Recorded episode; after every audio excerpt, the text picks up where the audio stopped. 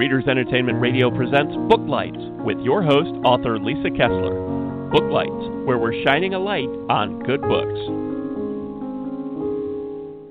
Hey everyone, it's the last Monday of 2020. Can you believe it? We made it. Oh, 2021 is right around the corner, and hopefully it's going to be tons better. I'm knocking on wood, everyone.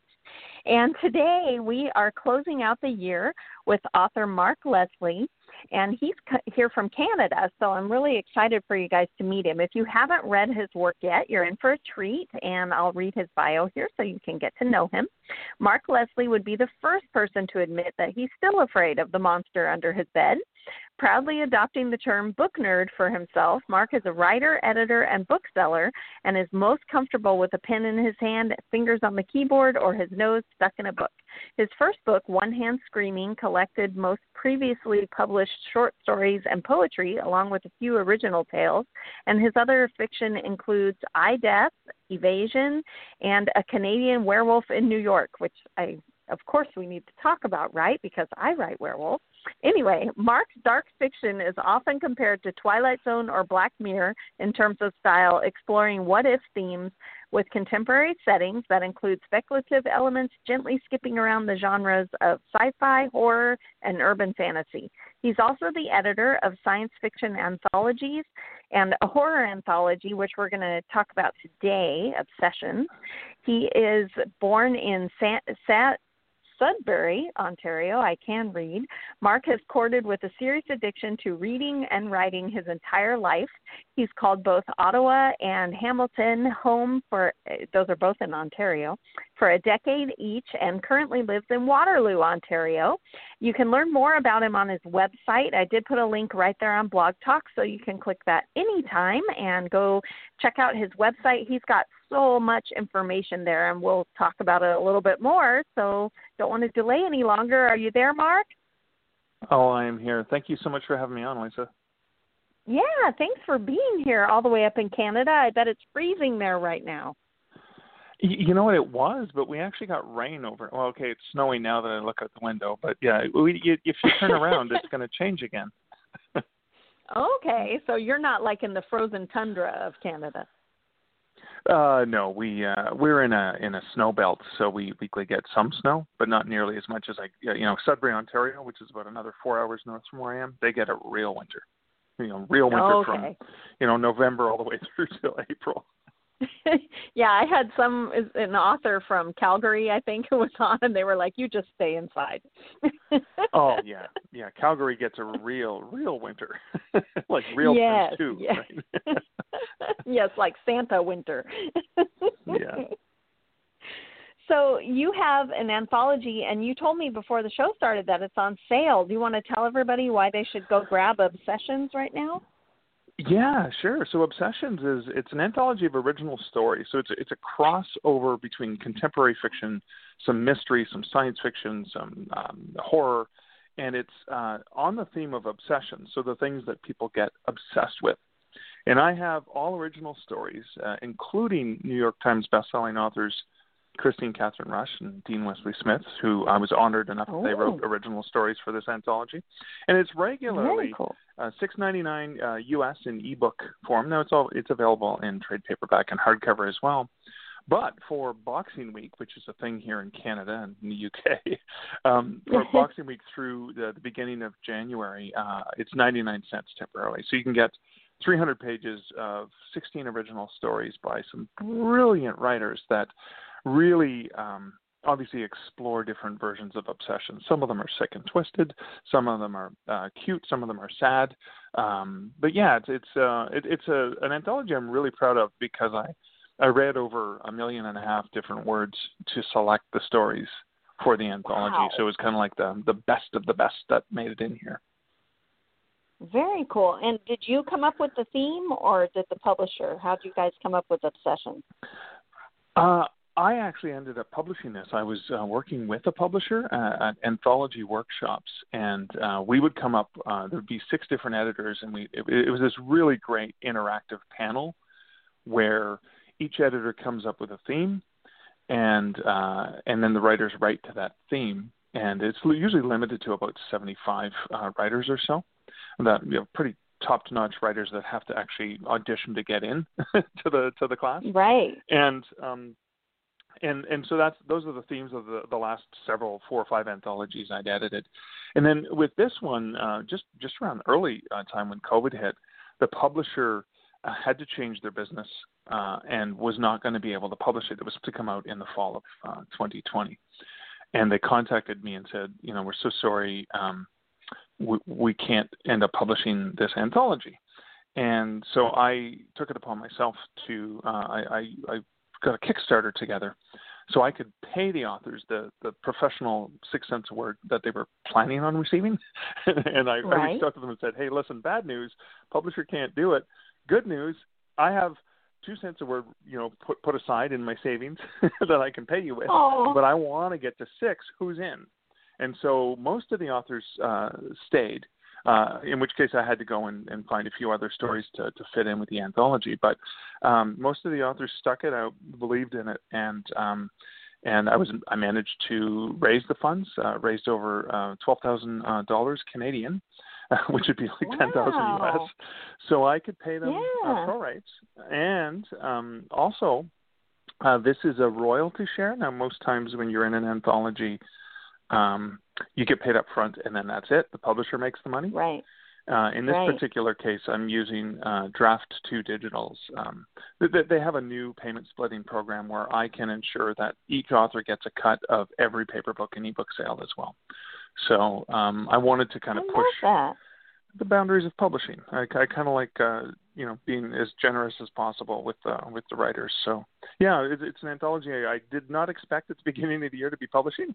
It is an anthology I am so proud, so proud. Uh, there, there, there's there's a story in here that almost everyone who's read it like they they weep at the end of the story in in a, in a, in a very good heartwarming way. But it's one of it's when when you have stories like that in an anthology where people uh, are affected by the story and the characters are real and the struggles the characters go through really make someone think uh, that's just that's such a great honor as an editor that you got to help these writers get these stories out into the world Right, right. Yeah. Oh, I love it. And I love that you believed in it so much that you kept it alive even after 2020 happened.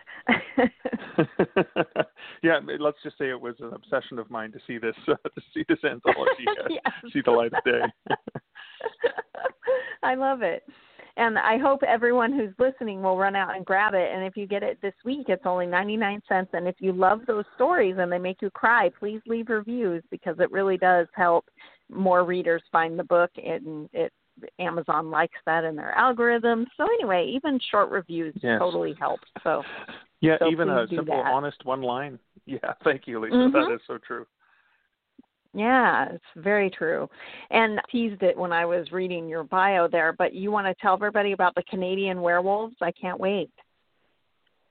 Yeah, yeah. So, uh, Canadian Werewolf in New York uh, was a novel that was uh, first released in 2016. I re-released it last year with a proper cover, um, and it was based on a, a 10,000 word short story. I, I was writing for an anthology, a themed anthology on um, it's like kind of like behind the monster, the, the the person behind the monster.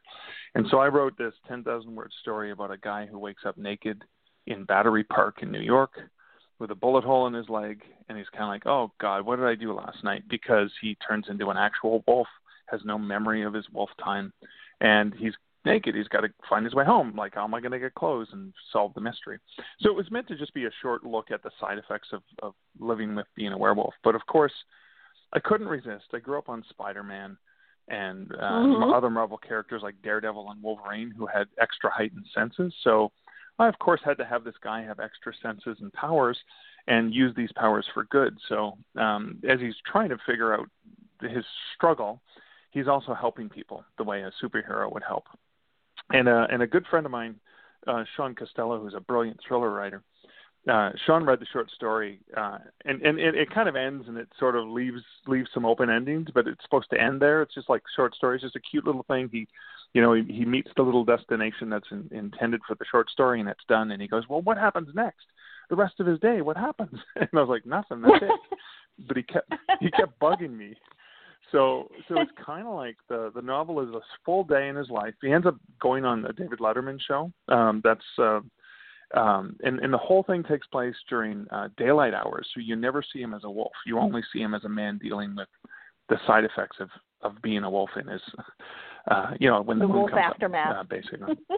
yeah, and so and so that was a fun. It's like dark, humorous uh, superhero uh, adventure. I had a lot of fun with the David Letterman bit uh, as well. Um, and then and then there's a final confrontation that actually happens backstage while Letterman's being recorded between him and the main bad guy.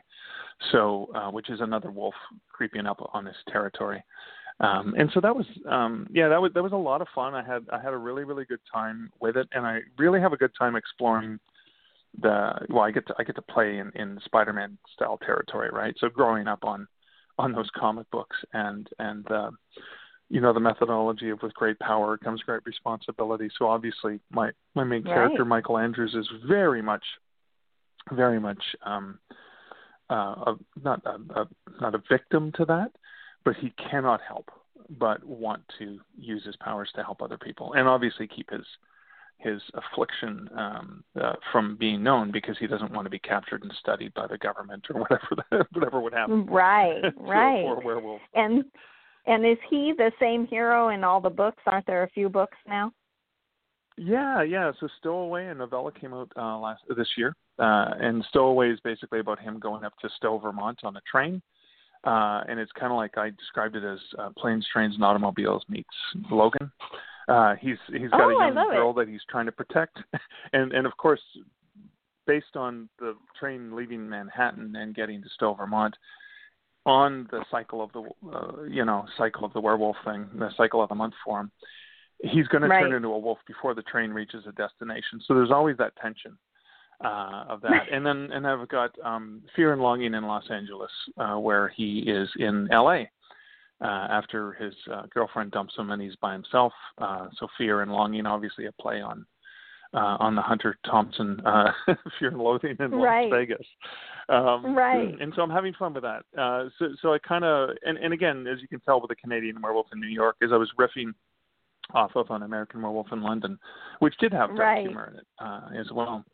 Yes, so yeah, it it's. Michael Andrews. It's his. It's his first person narrative um and there's only one story that I haven't yet released which is how he meets this significant woman in his life it's their it's their meet cute and so oh. half of that story is told from Gail's point of view for the very first time so it was it was really fun for me to take this character I love and see the world through her eyes not through Michael's eyes that was a really great exercise for me and will there be more books or is this going to be the last one that comes out no, I have um, working with my editor. Um, we've talked through quite a few things, and even in working on uh, Fear and Longing in Los Angeles, he helped me see some things I can plant. I've planted some things in book one. Uh, I'm going to be planting a few more things in book two, and then some of those elements will come out in the later books. No idea what they're oh, going nice. to be at this point, but I can see I really enjoy uh, the character, and I and uh, he's mostly going to maintain uh, his interactivity in in Manhattan. But uh, I couldn't help go to L.A. I couldn't help. I I had been on a, on a on a visit to Los Angeles, and there were a few places I had visited. I just wanted to write about things set there, so I was like, "Yeah, let's just do that. See what happens if I stick them in uh, in Los Angeles for a while." Very cool. And do you go to New York a lot? So are you familiar with with setting it there usually?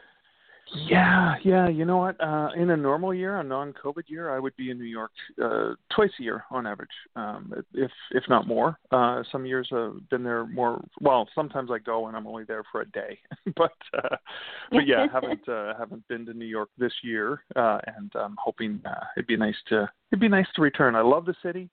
I, uh, I I wrote the short story after my very first visit to New York years and years ago, and I think I fell in love with it um, immediately. And and every time I return to New York, I fall in love with a different neighborhood because it's not just oh, this mega cool. city. It's this right. there's so many different areas and feels uh, um, of neighborhoods that you really don't get until you spend time walking through them and uh, I mean, my partner and I, oh, on one of our visits to New York, ended up walking the equivalent of a marathon from uh, Hell's Kitchen, where we were staying in the hotel, uh, all the way down through Brooklyn, uh, like walking across the bridge and then down in because we were on a brewery tour trying to get to as many oh, breweries uh-huh. as we could.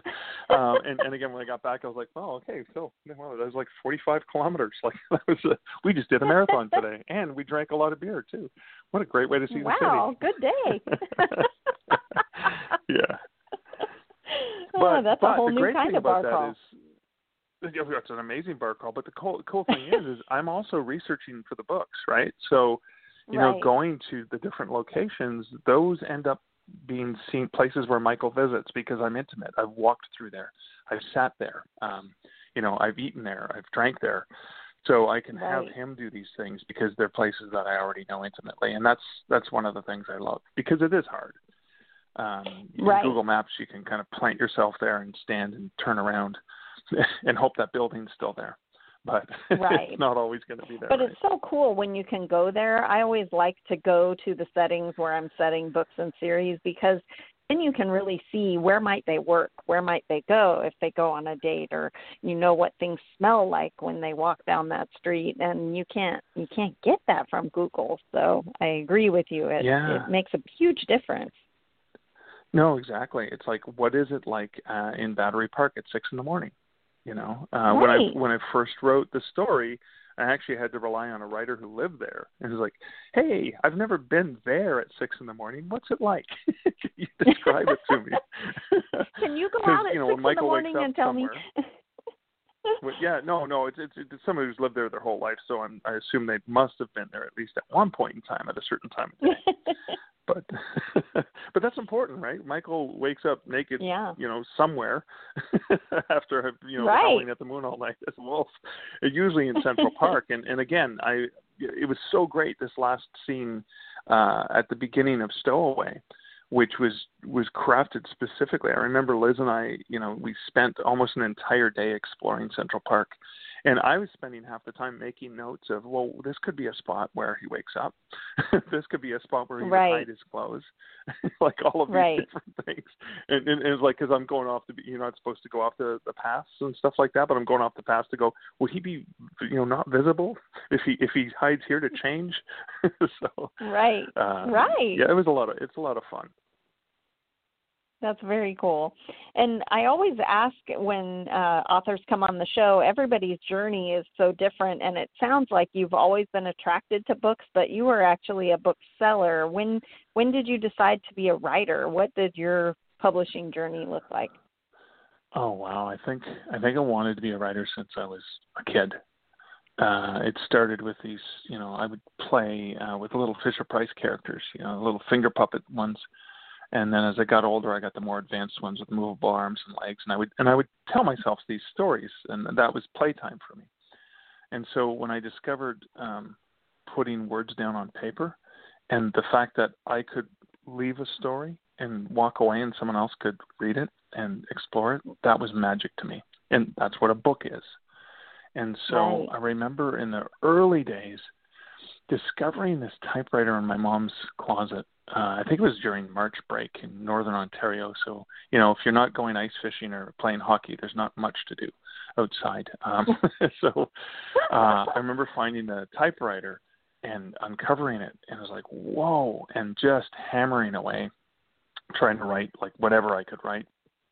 I spent the summer when I was 14 in the basement while my you know friends were out I was vitamin D deficient. They were out in the sun, and fun, having a good time. I was like pale, pale, pasty kid in the basement, hammering out this really horrible Conan the Barbarian uh, sort of fan fiction based on the Arnold Schwarzenegger movies at the time. Uh, you know, based on these Dungeons and Dragons adventures, and and I was like, I'm I'm going to be a novelist.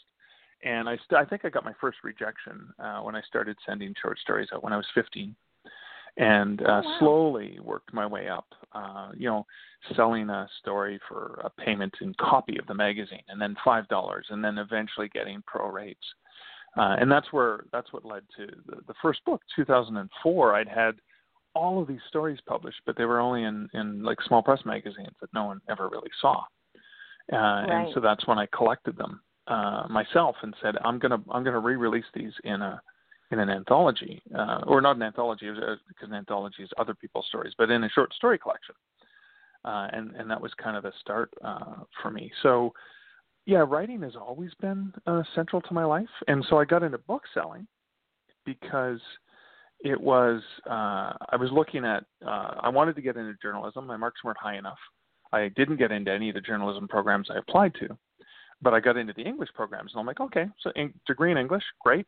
I uh, started working part time in a bookstore when I was in university, in my last year of university, and thought this is cool. I can be near books, even if I can't, right. you know, be a journalist. I can be near books, and maybe that'll keep me uh, inspired. Um, and and I stayed in bookselling. I worked in almost every aspect of the book industry. Uh, the only the only aspect of, of book selling I haven't I haven't worked for a used bookstore. I haven't worked for um, a Christian bookstore, but I've worked for you know uh, independent, uh, big box, academic, uh, online bookstore, e-book stores. Uh, distribution, like all the places. so wow. I really got to learn about the business so even when I when I self-published that first book in 2004, or when uh, my very first traditionally published uh, book came out in 2000, was it 12? When I pitched that to a publisher, uh, I did them with business acumen, understanding like that side of uh, right. the industry. Like, how is a mm-hmm. publisher going to acquire something, or why is a customer going to want to buy this? Based on working in bookstores my whole life. Right. Where will it be shelved? You knew all those things. Yeah, yeah, exactly. So it was, it was really beneficial for me to understand simple things like turnability of uh, of books and whether or not that uh, you know impacts their willingness to carry a book or not. Uh, little things like that were really really helpful. Uh, things that I continue to do to help other other writers with, but I definitely leveraged it um, for myself. Like with Haunted Hamilton, I remember I was at an industry event where I overheard the vice president of Dundurn, Canada's largest independent publisher, say we've always wanted to publish a book of ghost stories about Hamilton, Ontario. And so I pitched them a book of ghost stories about Hamilton, Ontario, because A, I knew they wanted to do. They've always wanted to do that. Right. And B, uh, there were no books. Like nobody had ever written a book about ghost stories about Hamilton. Wow. And there was a, a really great um, tour tour group, uh, Haunted Hamilton, and Ghost Walks that uh, were doing Ghost Walks of Hamilton because there were so many great stories. And I was like, well, there's a demand for yeah. it, and the publisher wants to do it. Why don't I pitch that to them? And guess what? They sent a contract they there. They yes. said, like they, yeah, they said, hey, send us the book and we'll get it in this fall's catalog. And I'm like, oh God, I better write it now. Um, so I took a week off work to to write it, but that was um yeah. So next, uh, yeah. Usually before I pitch, I usually plan something out a little bit better. you know, we learn as we go. yeah, exactly. uh, so, I wanted to ask you because you're also on your website. You're a writer, you're an author coach, a speaker, a book nerd. Um, do you? How do you? um, do you wear different hats? Do you merge them all together? Do you, you know, how do you treat all these yeah. different sides of yourself? It's funny because that guy is all over the map, right? So Mark Leslie is the name that I usually use for my writing, and most of my mm-hmm. true ghost stories, fiction, all of that is Mark Leslie. But because on in parallel, while Mark Leslie was honing his craft and just getting published, this Mark Lefebvre guy, and nobody can ever spell or pronounce Lefebvre. My full name is Mark Leslie Lefebvre, Leslie being my middle name. Um, oh, no I one see. could ever spell or pronounce Lefebvre. But because if you look at the the word, you'll go, "Ooh, what, what's that?" Uh, a whole bunch of syll- syllables and consonants that you don't pronounce. Um, and so, but in in the uh, publishing and bookselling, uh, you know, the business of writing and publishing, I was known as Mark Lefebvre, and so my I, it does cross over now because I actually have released a number of books for writers uh, under Mark Leslie Lefebvre um, because I'm known as the the guy. You know, I created uh, Kobo Writing Life for Kobo, which is their for answer to Kindle Direct Publishing, like a direct publishing platform. Right. You know, I work Oh with Draft. Digital, one of the uh, one of the world's best distributors. If you're looking for distribution of your ebook into different retailers and libraries, so so yeah, Very so cool. I, I tried to keep Lefebvre out of it because no one could ever spell or pronounce it. But ironically, this Lefebvre guy keeps sticking his big nose, and he has a big nose. He, he just keeps sticking his bald head and his big nose into all of my business. so. He's the business guy, and you are the creative.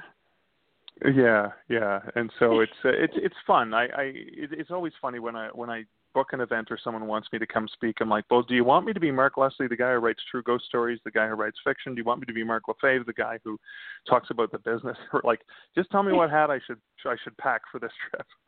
Right, and sometimes right. they go, a little bit of everything. I'm like, okay, well, oh yay, surprise. all the hats. Bring every hat. yeah. I saw too that you have a podcast, Dark Reflections. Do you um what do you do you gear that toward readers or writers or what what's that it's all for about? writers. Yeah so it's it's for writers because one of the things uh, because i uh, i cut my chops initially in traditional publishing i got into self publishing like 10 years before all the cool kids started doing it 2004 and so i've known the industry for about 30 years or so uh, and I get really, really frustrated that traditional publishers just seem to have their, their heads up their backsides and don't really understand and appreciate ebook selling. So my my traditional publishers are amazing at print, but not so good at ebooks. And I'm Right. equally frustrated that indie authors or self-published authors know nothing about the business and and and and don't even understand that other side. And uh, and they're both huge sides to the business.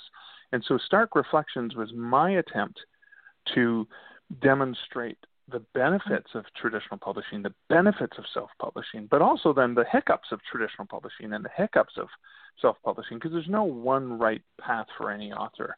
And so Right. the reason i call it stark is stark was the imprint i made up uh, back when I released One Hand Screaming, my best friend Steve. So Steve and Mark, we had a, a DJ company in university called Stark Entertainment because it Oh, was our fun. names, Steve and Mark. uh, and so he he's a graphic designer. He did my first cover. He designed the logo, and I was like, "Hey, Steve, can I use Stark Publishing? Uh, register the business." And and so that's with Stark Reflections because I try to be honest uh, about the realities of, of the situation. So it is geared for writers, and um, and I take turns interviewing indie authors, traditionally published authors, and and even non-authors because I think we can learn so much from um, other uh, people like uh, musicians or other creatives, uh, artists as well. Right. I've had musicians and uh, cartoonists uh, on my show uh, as well. So. So yeah, that's my attempt to try and again, like I did with you know Haunted Hamilton and books like that. There was a there's a gap in the market, and I was like, hey, there's no Right. doing this. I want to do this. I want to share this with them so that they have they can actually make informed decisions rather than guessing uh, what how this works or or um, you know uh, so they can make a decision and go is this particular project something I should license to a publisher or is it something I should do myself if I do it myself what are the pros and cons if I go with a publisher what are the pros and cons so that's kind of the approach that I take Oh, that's very cool. And they can find that on your website, right? Yeah Mark Leslie Leslie.ca pretty much links to all my social medias uh, as well as the uh, the the podcast All your hats. yeah so, um, before we run out of time, what's next for you in 2021? What do you have coming up? So twenty, oh boy. So I am uh, in the throes of writing "Wide for the Win," uh, which is basically um, a look for authors on the benefits of publishing wide, not just being exclusive to Kindle, uh, but you know, and and wide in the grandest sense, not just having your books on all the other platforms, but embracing traditional publishing. Uh, I've got Fear and Longing in Los Angeles coming out in February. Uh, I actually have three other book projects that uh, about a month ago I didn't realize were going to happen, but I'm working on uh, right now. Kind of like Obsessions, where they just came out of the blue, and I'm like, hey, why don't I publish that? Um, so yeah, I've got a, a, few other projects, and probably by the time February hits, they'll uh, they'll have changed because. Uh, one thing I learned is to embrace the change and kind of roll with the changes that come. That's right. You have to be flexible. Yeah, exactly. So, really quick before we run out of time, how do you like readers to get in touch with you? Through your website, Facebook? Where can they find you?